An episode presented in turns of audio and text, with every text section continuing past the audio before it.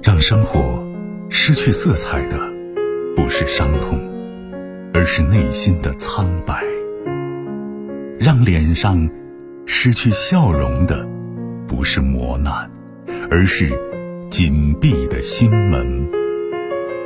没有谁的心灵永远一尘不染，没有谁的人生永远一帆风顺。沟通，消除隔膜。交流，敞开心扉；真诚，融化壁垒。金融之声，和您一起寻找幸福的方向。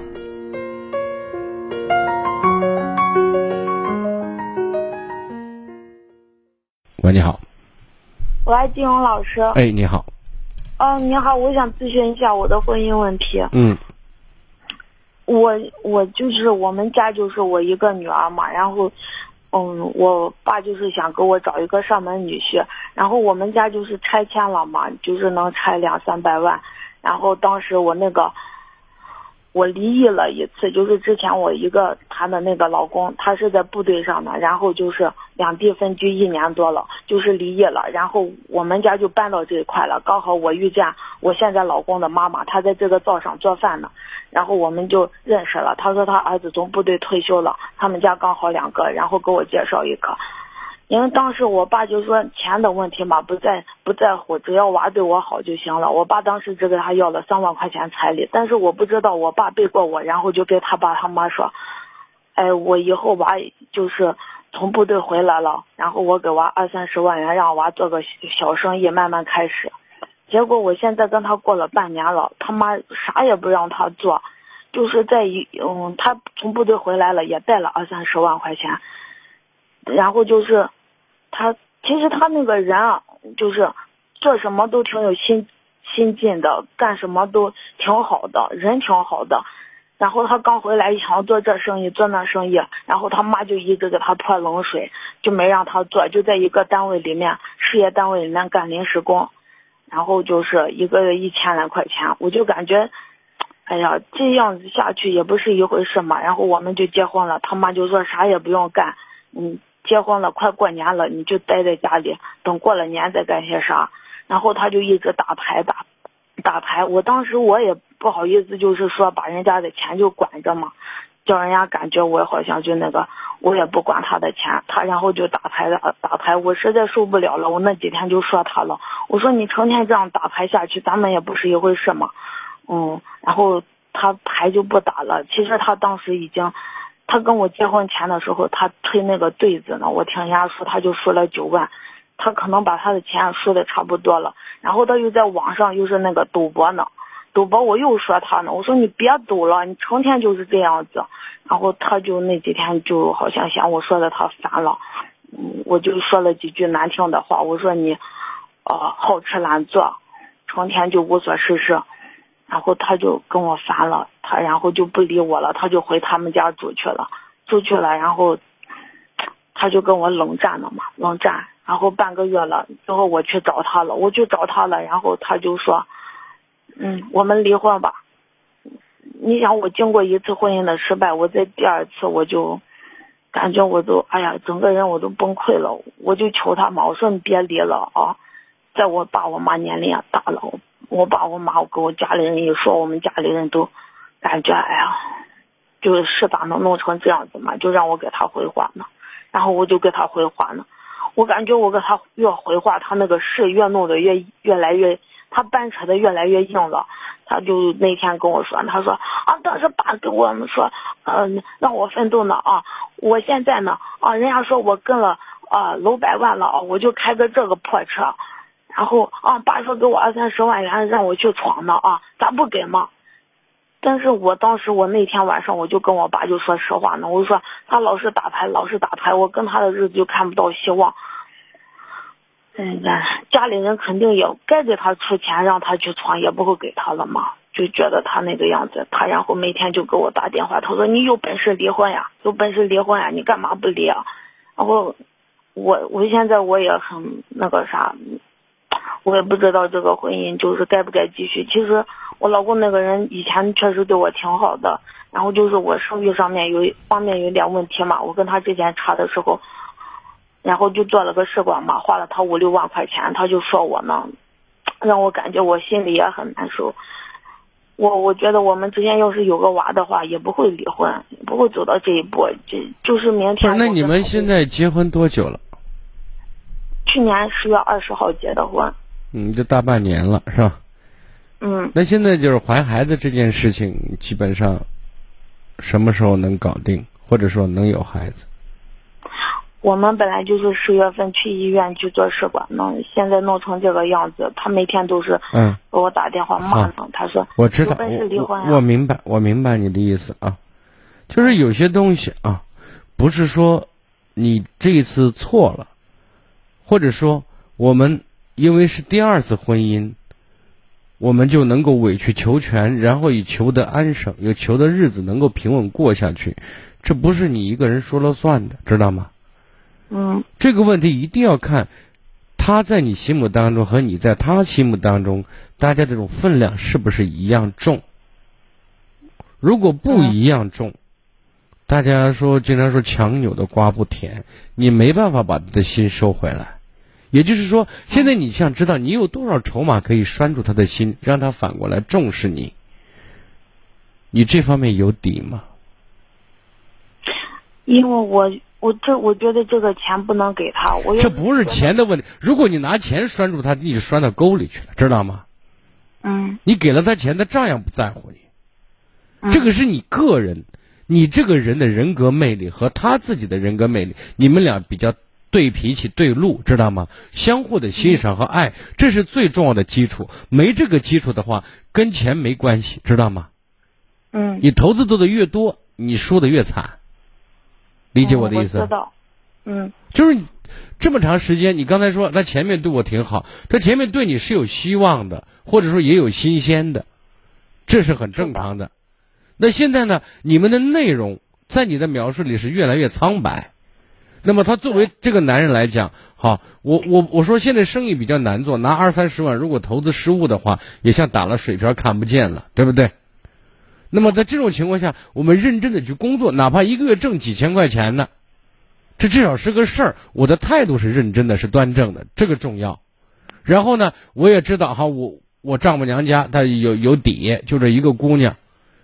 然后呢，如果我真的看准一个生意，我要投入要赚钱，我估计他们会帮我。这是一个稍微有点脑子都会想到想到正确答案的一个一个一个事实，对不对？嗯，而事实上，这个男人在这方面是昏了头的，反过来说明他智商不够，没脑子，懂吗？嗯。然后很随性，一无聊，然后就胡整，就是他没有做生意这头脑。尤其现在做生意，不不是说有本钱就就去能去做，有本钱你看不来情形，那最后把这钱。赢钱的生意，生意让你做成赔钱都有可能，知道吗？对。所以我说的是，我现在想告诉你，最终罗列这么多东西，我想说明什么呢？你千万不要以为说我离了一次婚，这这这这个人哪怕就是一坨屎我都不离，这个观念不对，知道吗？嗯。错了，咱要改。但是改完之后，咱一定要想明白一个道理，就是为什么我会不断的选错人。你想过这个吗？嗯，当时离离了一次婚，家里面也比较不是你第一次为什么会离婚呢？那个也是两地分居时间长了，是他在部队呢。那两地分居时间长了，那两地分居的多了，是不是都以离婚为收场的？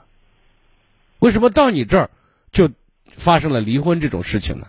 是你变心了，还是他变心了？